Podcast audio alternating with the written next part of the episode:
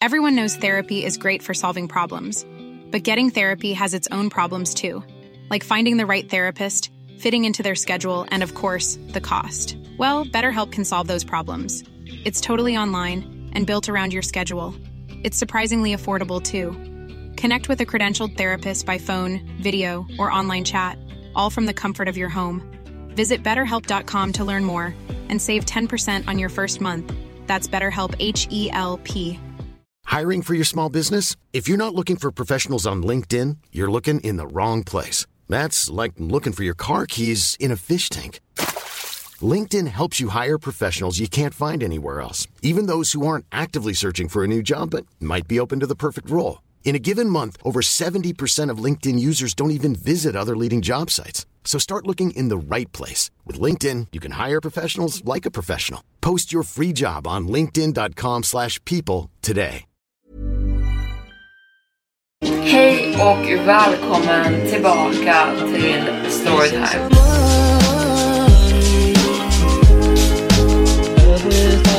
Varmt välkomna tillbaka till Storytime-podden med mig Evelin Blomfelt och ni kanske undrar vart jag har befunnit mig på senaste tiden för jag har ju verkligen försvunnit här från podden. Detta beror på att jag har haft lite strul med poddplattformen som jag eh, har podden på, alltså poddhotellet som det heter. Men jag har också kört igång med Youtube igen så att där är jag nu väldigt aktiv och jag kommer gå upp på två storytimes i veckan där. För er som bara har lyssnat på podden och aldrig varit inne på min Youtube så har jag en Youtube-kanal och det är där de allra flesta poddavsnitten kommer ifrån från början. Eh, jag tog en paus från Youtube och startade podden men nu känner jag att Youtube är verkligen någonting jag saknade och ville gå tillbaka och fokusera på det när det har varit struligt här. Så det finns flera avsnitt uppe på min Youtube-kanal. Vill man gå in och kolla på det så heter jag Evelin Blomfelt där, eller så kan man söka på Evelin Storytime på Youtube bara. Och det är i princip storytime fast med videoformat så att jag sitter och sminkar mig medans jag berättar de här berättelserna. Så att det är samma samma men det kan vara ganska mysigt att kolla på någonting medans man lyssnar. Sen så förstår jag att det är många som bara vill lyssna på podden och kunna ha det på Spotify eller Apple Podcast i bakgrunden medan man gör någonting annat. Så just nu står jag lite emellan om podden då ska finnas också eller om det bara är Youtube. Ehm, det vore jättehjälpsamt om ni skulle kunna skriva till mig på till exempel Instagram och säga om ni tycker att podden är ett måste, att ni vill att jag fortsätter med den här podden och lägger upp de här avsnitten eller om det räcker med Youtube. Men jag kommer inte bara lämna er, jag kommer lägga upp ett avsnitt här nu. Ni ska få ett nytt avsnitt och dagens avsnitt handlar om fader och dotterrelationer som är lite ansträngda för olika anledningar. Jag kommer nu läsa upp två berättelser på rad och som sagt Hör av er till mig om ni verkligen känner att podden ska stanna för då kommer jag fortsätta att lägga upp poddavsnitt. Känner ni att det räcker med Youtube och att ni liksom kollar där istället så vill jag jättegärna veta det också. Men nu kör vi igång med dagens avsnitt. Min dotter är en seriemördare, men jag fick just reda på att hon kanske är någonting ännu värre. Min dotter är en seriemördare och det tog mig väldigt lång tid att ens kunna säga det högt. Det tog mig långt efter att polisen kom hem till vårt hus och berättade vad som hade hänt. Och långt efter de hittade den privata lilla kyrkogården på det övergivna fältet i skogen bakom hennes hus. Där kropparna hade begravts och arrangerats i någon konstig slags symbol. Det tog mig efter de berättade hur många människor hon hade dödat ett nummer så högt att jag inte ens kan börja att förstå hur hon hade hunnit med det vid åldern 29 år. Det var först en två år efter hon fick livstid som jag äntligen sa de orden till min fru. Våran dotter är en seriemördare. Folk säger alltid att det är väldigt ovanligt med kvinnliga seriemördare och att de sällan är lika illa och våldsamma som de manliga. Men Fiona var uppe där med Ted Bundy och damer när det kom till brutaliteten av hennes mord. Hon var inte mindre våldsam, förvrängd eller hemsk. Och alla hjärtan hon sparat från alla sina offer och förvarat i sitt kylskåp talade om att offren hade hållits vid liv i flera veckor och torterats innan hon till slut hade dödat dem, enligt rättsläkaren. Till slut var det bara en nåd för dem. Döden. Ingen skulle kunna överleva med skadorna och traumat efter vad hon hade gjort mot dem, berättade polisen för mig medan han nämnde att rättsläkaren hade varit blek och grå i ansiktet medan hon berättade alla detaljer om morden. Och i sina 25 år av polisarbete hade han aldrig sett någonting så hemskt. Och jag vaknar fortfarande kallsvettig mitt i natten av mardrömmarna av vad hon har gjort. Men det konstigaste av allt var att Fiona var väldigt liten i kroppen. Polisen var helt förundrad hur hon ens hade lyckats begå de här brotten. Och ännu värre så kunde de inte förmå sig att förstå hur hon hade dödat de här människorna. Skärsåren hade varit så rena och perfekta som en kirurgs, men det fanns ingenting i världen som kunde ha gjort de där skärsåren. Ingen skalpell eller kniv var fin nog. Alla deras organ hade plockats ur och sen hade kropparna sytts igen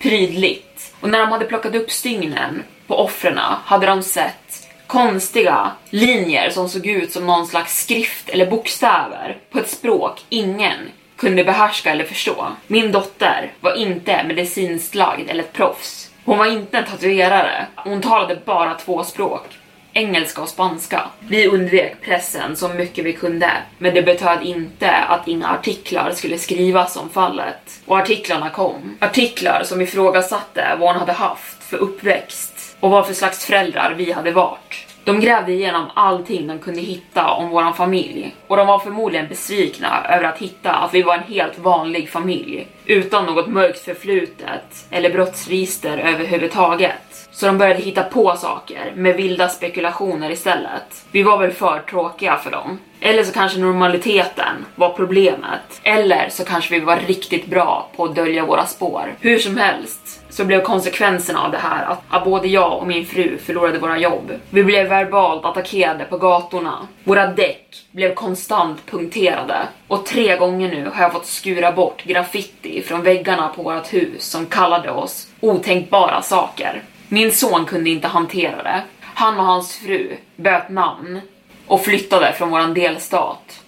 Vi kunde inte göra det dock. Vem skulle besöka Fiona i fängelset om vi flyttade härifrån? Jag vet att folk ville måla upp Fiona som ett psykfall. Att de här mördartendenserna hade manifesterat sig i henne för att hon var konstig, ensam och udda. Men nej, Fiona var ett populärt barn. Hon var en fantastisk dotter och missade aldrig en chans för att komma och hjälpa oss så fort vi behövde någonting. Hon var en cheerleader och det gick jättebra för henne i skolan. Hon hade en stor vängrupp som hon umgicks med frekvent. Hon gifte sig till och med med sin ungdomskärlek. Men jag kan inte tala för att hon var en bra fru dock. Stackars James. De hittade hans huvud i frysen i deras källare. De har fortfarande inte hittat resten av hans kropp. Det var den första gången vi besökte henne i fängelset som fick mig att hitta det jag sen gjorde på våran vind. Vi hade blivit förfrågade att försöka få ur mer information ur henne. Polisen sa att det fanns kroppar de fortfarande inte kunde identifiera och det skulle hjälpa väldigt mycket om vi kunde få henne att börja tala så att det kunde ge lite sinnesfrid till offrens familjer. De ville också veta hur hon hade gjort det. Skulden över vad vårat barn hade gjort mot andra människors familjer fick oss att åka mer än kärleken till våran dotter. Det kändes som det minsta vi kunde göra. Att ta reda på vad som faktiskt hände och hjälpa på något sätt. Inte för att någonting kunde betona att man har fött ett monster till världen. Det hände dagen vi besökte henne. Vi satt nervöst och väntade på högsäkerhetsfängelset. Två vakter stod i rummet med oss. Två stod utanför rummet. Och fyra vakter eskorterade Fiona in i rummet i kedjor och handklovar. När dörren öppnades och våran dotter klev in så blev jag upprörd över att se hennes lyckliga leende som spred sig över hela hennes ansikte trots att hon var kedjad från topp till tå, både hennes händer och fötter. Hon såg förvånansvärt välmående ut. Det här var inte överraskande dock, för hon hade lett på samma kalla, sluga sätt under hela rättegången. Men det var ännu värre att se henne så här här inne. Det var som att fängelset passade henne. Hon hade nästan som ett glow. Hej pappa! Mamma, sa hon medan hon satt sig ner vid bordet mitt emot oss och jag hajade till när kedjorna rasslade högljutt på bordet. Fiona var allt min fru Kristina lyckades få fram medan hon höll hårt i en näsduk. Sen började hon gråta igen och Fionas ansiktsuttryck förändrades lite grann. Hon såg på Kristina bekymrad. Mamma snälla gråt inte. Om du visste vad jag vet så skulle du inte vara upprörd. Ilska började bubbla upp inom mig. Vad sjutton pratade hon om? Vad var fel på Fiona? Jag hade läst tillräckligt mycket om att seriemördare saknade empati och hade svårt att relatera till mänskliga känslor. Men det här var inte den lilla tjejen jag hade uppfostrat och levt med hela hennes liv. Vad hände med dig? Frågade jag. Min röst var tyst och jag försökte hålla mina känslor inom mig. Varför dödade du alla de där människorna? Fiona lutade sig bakåt i stolen medan hon log. Sen slängde hon sitt långa blonda hår över sin axel. Åh pappa, det spelar ingen roll. Du kan inte stoppa oss hur mycket du än försöker. Jag förstod inte vad hon pratade om. Fiona, sa jag medan mitt tålamod höll på att ta slut. Vad pratar du om? Jag pratar om dig, pappa. Och hans pappa. Och hans pappa. Alla de där generationerna. Jag svalde hårt och sneglade över mot fängelsevakten för att kolla om han reagerade på att vårt samtal var märkligt. Om han lyssnade så visade han det inte. Vad är det med dem? Med en stigande oro i min röst. Fiona lutade sitt huvud åt sidan och såg på mig med förundran. Och i en liten stund såg jag henne som den sexåring som kollat på mig exakt sådär varje gång vi gjorde hennes läxor och hon inte förstod matten. Kommer du verkligen inte ihåg? sa hon. Jag rätade på mig i stolen. Du vet vad det här är. Du har alltid vetat vad det här är sa hon medan hon lutade sig framåt och såg på mig intensivt. Jag, jag, vi gillar inte när du ljuger. Jag, stammade jag fram en gång till. Sen blev jag tyst. Jag visste inte vad för slags lek hon försökte leka med mig. Hon lutade sig bakåt igen. Sen log hon brett. Sen kan jag svära till er att mitt hjärta stannade. För helt plötsligt blev rummet mörkare. Fionas ögon blev kolsvarta och hennes hy blev kritvit. Och ändå stod vakterna precis som hon stått nyss och reagerade inte på förändringen, som att de var frusna i tiden. Jag försökte se över på min fru Kristina, men hon bara satt där, stirrandes rakt ut i tomheten framför sig, med en tår frusen på hennes kind. Min dotter öppnade sin mun och aska föll ut ur den medan hon talade nu. Hennes röst var ersatt av en mörk, djup, kall röst som sa Elämän, sarote, Koikai, ajeve urke, urkepra, tenude vit, jag kände igen de där orden. Jag hade hört dem förr. Mina händer var iskalla och svettiga. Jag puttade mig bakåt från bordsskivan medan stolen föll rakt bakåt och jag flög in i väggen. En panikkänsla tog övertaget av mig och direkt förändrades hela rummet tillbaka till normalt. Min dotters ansikte såg ut som det skulle göra. Min frus axlar sjönk upp och ner medan hon grät fortfarande oförmögen att säga ett enda ord och Fiona bara satt där med ett leende som inte riktigt nådde hennes ögon. Skakandes sa jag åt vakten vi är klara här. Min fru vände sig om för att se på mig och jag såg tillbaka in i hennes tårfyllda ögon. Vi måste gå, nu. Det sista vi hörde när vi lämnade rummet var Fionas kalla, maniska skratt. En gång vibrant och glädjefyllt, nu bara ondsint. När vi kom hem väntade jag tills vi hade ätit middag och vi hade gått och lagt oss för natten. Jag avvaktade medans Kristina tog sina sömnpiller och jag till slut hörde hennes andning bli djupare och konstaterade att hon hade somnat. Sen tog jag mig upp till vinden. Jag visste exakt vad jag letade efter. Efter att jag hade krälat upp genom den lilla öppningen i taket in i det mörka, tysta rummet jag inte hade besökt sen vi hade flyttat in i det här huset började jag lysa runt med min ficklampa. Till mestadels var rummet fyllt av våra barns gamla leksaker, kläder och saker vi planerat på att ge bort till välgörenhet men aldrig tagit tag i. Gamla möbler som hade tillhört mina föräldrar. Men där, i hörnet av rummet fanns boxen jag letade efter. Anledningen till att jag inte hade besökt den här vinden på flera år. Min mun var helt torr och mina händer skakade medan jag gick fram mot boxen och drog fram den. Sen drog jag ett djupt andetag och öppnade upp locket. Inuti den fanns flera stycken gamla, läderklädda journaler som jag hade hoppats på att jag aldrig skulle behöva se igen. Det var alla namn och detaljer om tortyren och morden av alla min släkt hade dödat. det blodiga och brutala arvet av häxjägarna som vi hade varit en gång i tiden. Bara det att det fanns inga häxor. Du vet redan det här om du vet någonting om häxjakten överhuvudtaget. Vad häxjaktsgeneralerna egentligen jagade och dödade var mycket värre och mycket äldre. Vi jagade de gamla gudarna. Ni förstår, den här världen tillhörde uråldriga varelser långt innan vi kom hit, som var så kraftfulla att de skrämde livet ur oss. Men sakta men säkert, när världen förändrades, slutade människor att tro på sägner och myter och med det slutade de också tro på de gamla gudarna. Och vad är gudar utan böner och rädsla som håller dem odödliga och kraftfulla. Så till slut började de leva bland oss människor, mindre kraftfulla och inte lika förmögna att skydda sig själva som de hade varit förr. Och vi använde det emot dem. Vi jagade dem i våran egen guds namn. Vi intalade oss själva om att vi gjorde det för att människor skulle överleva. Min släkt och familj uppehöll den här traditionen i århundraden. Vi hittade vad som fanns kvar av de uråldriga gudarna och dödade dem på brutala sätt. Ända ner tills min pappa föddes och han vägrade att träna och döda på sättet min farfar gjorde. Det slutade med att min pappa var tvungen att döda sin egen pappa när han bara var en tonåring. Han försökte skydda en ung tjej som senare blev hans fru, min mamma. Men han behöll alla journaler. Han behöll dem för att berätta om historien om våran släkt som han skämdes för och för att varna mig att jag aldrig skulle följa den vägen. Jag hade läst igenom dem någon gång för många, många år sedan och ryst av antalet liv min familj hade tagit och jag ville aldrig ha någonting med det att göra göra. Jag hade levt ett bra liv och uppfostrat en bra familj. Burrow is a furniture company known for timeless design and thoughtful construction and free shipping, and that extends to their outdoor collection. Their outdoor furniture is built to withstand the elements, featuring rust-proof stainless steel hardware, weather-ready teak, and quick-dry foam cushions.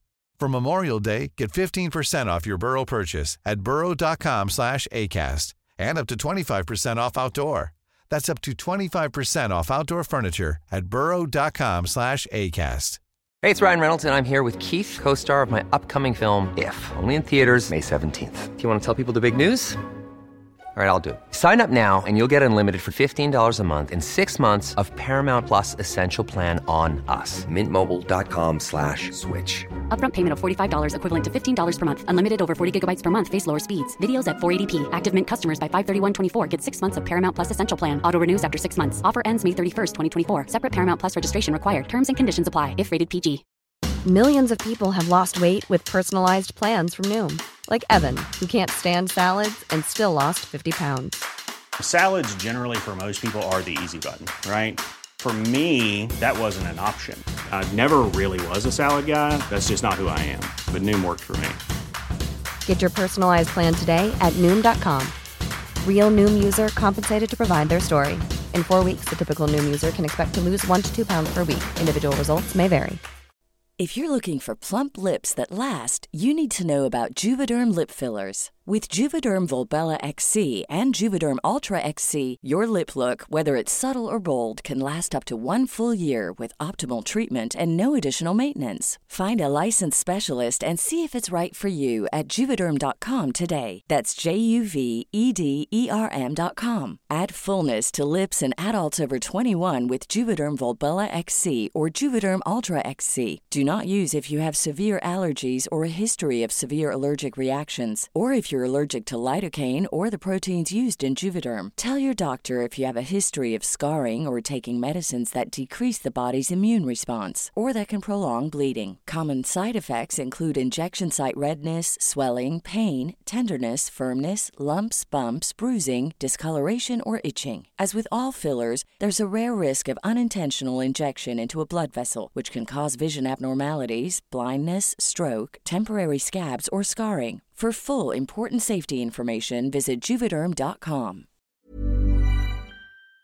Eller det trodde jag i alla fall. Jag vände blad på de gamla förgulnade papperna medan jag läste namn för namn skrivet i bläck. Till slut hittade jag det jag hade letat efter. Det fanns där i den tredje journalen. De sista orden av en uråldrig gudinna som vi hade begravt levande. Språket som min dotter hade talat i fängelset. Och när jag började högläsa orden för mig själv så insåg jag nu att det inte var ett språk som ingen förstod, utan snarare ett språk som människor aldrig var menade att förstå. Men medan jag läste igenom den om och om igen började orden sakta bli till engelska. Och jag läste nu. För varje en av oss ni dödar kommer vi döda tusentals av er tillbaka. Våran hämnd kommer tala genom ert eget blod. Men det som fick mitt blod frysa till is på riktigt var orden Fiona inte hade sagt i fängelset. Orden som stod under det jag just läste upp. Skrivet där i det blekta bläcket var de här orden. Var inte rädda för att dö.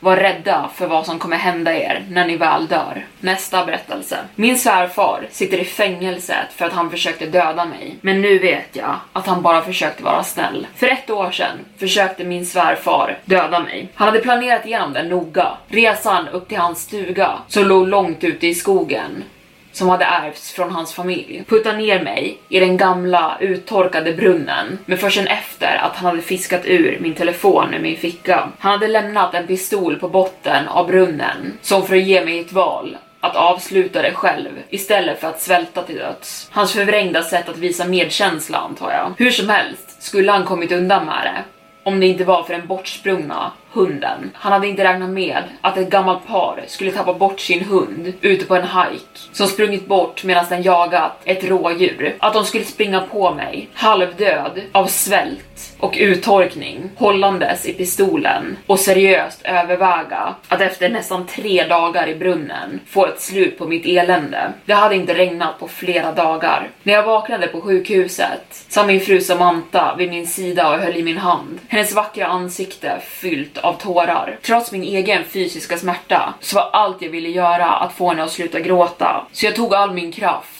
fattade tag i hennes vackra hand och kysste den. Jag var så orolig för dig. Vad hände med dig? Fick hon fram mellan snyftningarna och hennes gröna ögon såg på mig intensivt. Men precis då kom sjuksköterskan in för att ta mina värden och sa åt min fru att hon borde låta mig sova för att återfå min styrka. Jag var glad för räddningen, för jag visste vad som skulle hända så fort jag berättade sanningen om vad som hade hänt mig. Min frus hjärta skulle gå i miljon bitar. Hennes pappa hade alltid varit hennes favoritperson i hela världen. Jag träffade Samantha på jobbet för ungefär tre år sedan. Hon jobbade med marknadsföring och jag med IT-utveckling. Vi var båda i den sena 20-årsåldern och jag visste inom 10 minuter in i vår första konversation att jag skulle gifta mig med henne. Hon var smart, rolig och det skadade inte att hon var extremt vacker också med sina klargröna ögon och långt rött självlockigt hår. Efter fyra månaders dejtande träffade hon min familj. Jag kommer från en stor familj. Båda mina föräldrar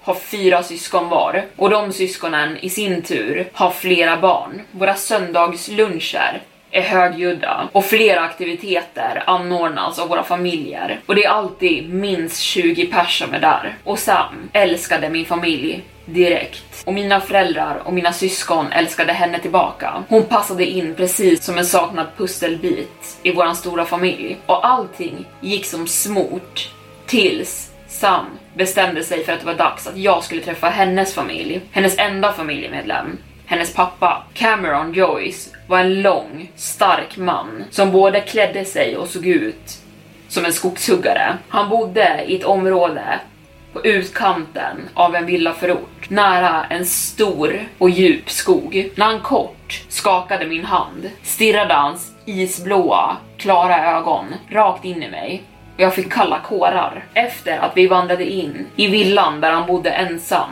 borde den första varningsflaggan för mig varit att det inte fanns några bilder överhuvudtaget på Samantas mamma. Inte en enda, om jag faktiskt tänker noga på det nu. Och Sam pratade aldrig om sin mamma. Jag borde ha frågat mer frågor, men jag bara antog att ämnet var för smärtsamt för henne att tala om. Den första gången jag misstänkte att hennes pappa försökte döda mig skedde redan under det där första besöket vi gjorde hemma hos honom. Jag hörde distinkt Sam säga åt sin pappa innan vi kom dit att jag var extremt allergisk mot nötter över telefonen. Och trots det, när vi satte oss ner för att äta, kände jag hur min hals började svullna upp. Sams pappa hade bara suttit och stirrat på mig medan jag hostade och långsamt tuggat sin mat. Och jag hade såklart en EpiPen med mig. Men om jag inte hade haft det hade jag varit död redan då. Sen var det gången direkt efter vårt bröllop då han visste att jag inte kunde simma. Men jag ändå var 99% säker på att han puttade ner mig i sjön när vi tre stod på bryggan och kollade på hans nya båt. Den tredje gången bet det nästan dock. Om de där hajkarna inte hade hittat mig så är jag säker på att jag hade varit död idag. Ni kanske undrar varför jag följde med upp till stugan med en person jag misstänkte försökte döda mig. Det är för att jag verkligen inte ville tro att han med flit försökt döda mig de gångerna. Jag försökte bortförklara det som att jag bara hade misstolkat situationerna och att det var olyckshändelser. Och Sam ville desperat att hennes pappa och hennes man skulle ha en relation. Och jag kunde inte krossa hennes hjärta med att vägra på det sättet. Jag kommer aldrig glömma åkturen upp till stugan med hennes pappa. Han talade aldrig särskilt mycket överhuvudtaget. Så när han väl bestämde sig för att dra en berättelse för mig blev jag nästan lättad för att jag slapp tänka på den pinsamma tystnaden i bilen en stund. Han fokuserade sina ögon på vägen framför oss. Sen började han prata. Det fanns en gång en pojke som levde lyckligt med sin familj i skogen. Det var han, hans tre bröder, hans föräldrar, hans farföräldrar, hans farbröder och mostrar och alla hans kusiner. Han visste inte så mycket om resten av världen utanför de här skogarna. Men han hade alltid fullt med saker att göra här så han tänkte inte så mycket mer på det. Och under en lång tid så var allting bra så som det skulle vara. Hans familj levde här ute, jagade i skogen och fiskade i sjöarna. Tills dagen han fyllde 19 år. När pojken såg en kvinna klädd i en vit lång klänning vid utkanten av träden. Hon var förtrollande och nästan glänsande. Han frågade sin mor om vem det var och hon sa direkt åt honom att hålla sig borta från kvinnan. Hon sa att ingenting bra kommer av en kvinna ståendes i månljuset. Vi började närma oss stugan nu medan han berättade och jag började få en konstig magkänsla som växte sig mer och mer orolig. En känsla av att någonting var fel som jag inte kunde skaka av mig. Pojken lyssnade på sin mamma och två dagar passerade utan att han letade upp kvinnan igen. Men den tredje natten fann han sig själv utanför deras stuga, gåendes in i skogen. Till slut fick han syn på kvinnan och när han kom närmare henne såg han hennes ansikte. Hennes hår var som guld och sträckte sig hela vägen ner till hennes knän. Hon hade isblåa ögon och ett vackert ansikte. Kvinnan sträckte fram sin hand och förtrollad sträckte pojken fram sin och tog hennes. Han parkerade utanför stugan nu och stängde av motorn på bilen. Men han kollade fortfarande inte på mig när han berättade. Han stirrade rakt in i djupet av skogen istället medan han fortsatte fortsatt att berätta sin obehagliga berättelse för mig. Samma sekund som pojken tog hennes hand tillhörde han henne. De hittade honom ett år senare vid toppen av ett närliggande berg, sittandes i en grotta, naken och galen. Och han muttrade på ett språk som ingen förstod, som förmodligen var påhittat. Det som var riktigt skrämmande var att båda hans ben från hans knän neråt var borta och ändå såg det ut som att någon hade tagit hand om såren och fortfarande hade någon eller något matat honom. Hans föräldrar tog hem honom och försökte få honom tillbaka mentalt. Läkarna ben till honom och till en början ville han inte ens använda dem utan hade dem bara ståendes i sitt rum. Men pojken blev aldrig detsamma igen och när han äntligen började tala igen talade han bara om en kvinna som bara hade en dödskalle istället för ett ansikte och en lång urmärglad kropp. Huggtänder istället för vanliga tänder och klumpar av vitt hår som tovade sig på hennes huvud. Hennes ögon hade varit helt mjölkigt vita och saknat en iris. Det var ögonen av ett lik. Och sen, till slut, berättade han om det öronbedövande skriket. Min svärfar blev tyst och jag kände ett stort obehag. Sen frågade jag honom vad hände med pojken? Min svärfar bröt sig ur sin trans och såg på mig för första gången. Jag kunde inte avgöra vad hans ansiktsuttryck var. Men istället så sa han, låt mig visa dig hur man jagar. Rättegången var kort och snabb. De hittade mina tillbehörigheter bland hans saker, min telefon och flera andra saker som pekade mot att han planerat vad han gjorde. Hans sökhistorik online hade bestått av flera sätt hur man kunde döda någon på ett på ett smidigt sätt. När de satt Cameron Joyce i fängelse grät min fru sig till söms varje natt i en månad. Jag tror hon skyllde på mig för vad som hände, men jag hörde henne aldrig säga det högt. Jag kom på henne med att sitta och stirra ut genom fönstret mot den enorma skogen som låg bortom våran lägenhet. Hon blev mer och mer glömsk. Hon slutade gå till jobbet. Hon började sova hela dagen. Och vissa dagar borstade hon inte ens sitt hår. Hennes ansikte blev mer och mer slitet med när tiden passerade. Och ibland när jag såg hennes ryggtavla i månljuset kan jag svära att jag såg hennes benknotor sticka fram. Hennes sorg skulle sluka henne hel och det fanns ingenting jag kunde göra åt det. En dag kom jag hem från jobbet och hon var inte där. Jag letade efter henne överallt och jag bara kände på mig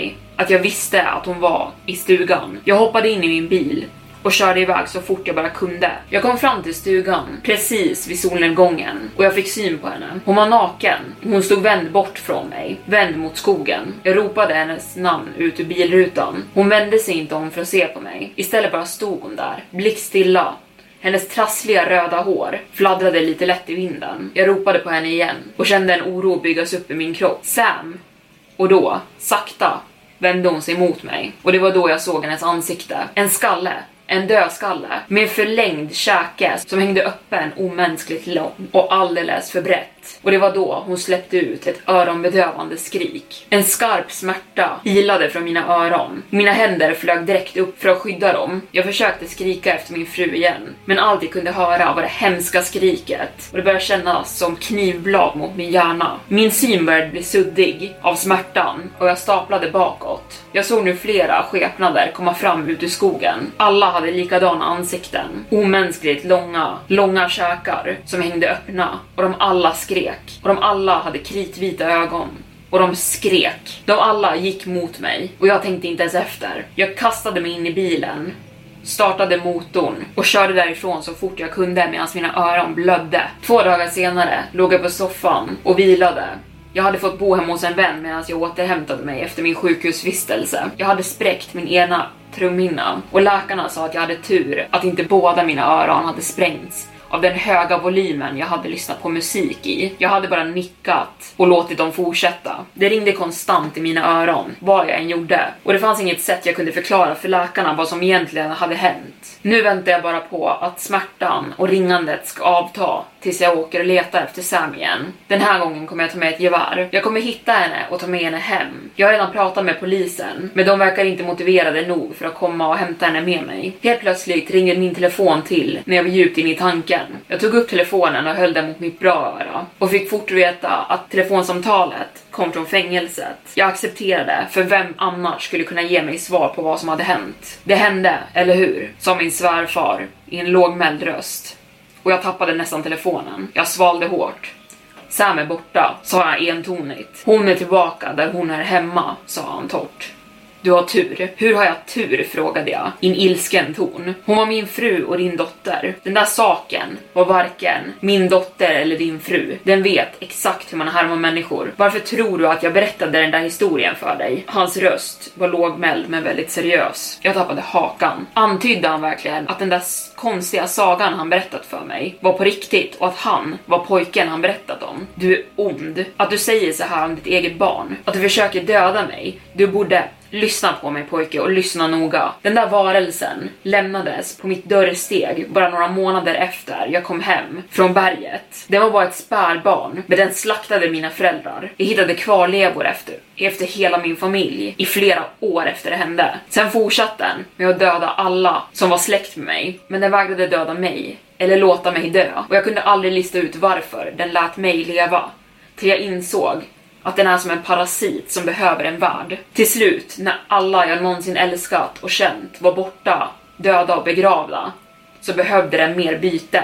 Och den hittade dig. Den kommer ta delar av dig, bara för att hålla sig levande. Sen kommer den börja ta delar av alla du älskar. Den får näring av din smärta och den kommer hålla sig vid liv genom att ditt liv blir en enda lång skräckupplevelse.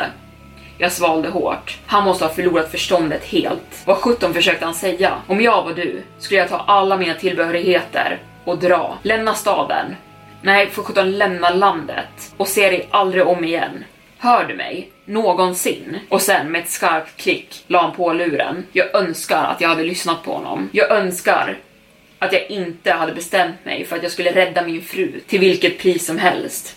Istället så sitter jag nu här i mörkret inuti den gamla stugan och ser ut genom fönstret.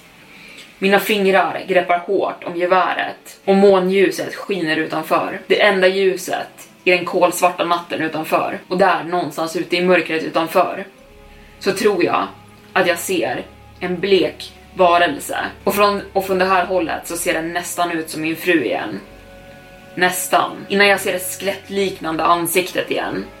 Och den förlängda käken. Och hon börjar skrika. Och där är Storytime-podden slut för denna gång. Som sagt, jag uppskattar jättemycket om man hör av sig till mig och berättar om man vill att podden ska stanna eller om man nu kommer att kolla på Youtube-kanalen och kolla Storytime där. Men med det sagt vill jag tacka för att ni har lyssnat idag. Hejdå! Even when we're on a budget we still deserve nice things. Quince is a place to scoop up stunning high-end goods for 50 to 80% less than similar brands. They have buttery soft cashmere sweaters starting at $50, luxurious Italian leather bags, and so much more. Plus, Quince only works with factories that use safe, ethical, and responsible manufacturing. Get the high-end goods you'll love without the high price tag with Quince. Go to quince.com/style for free shipping and 365-day returns.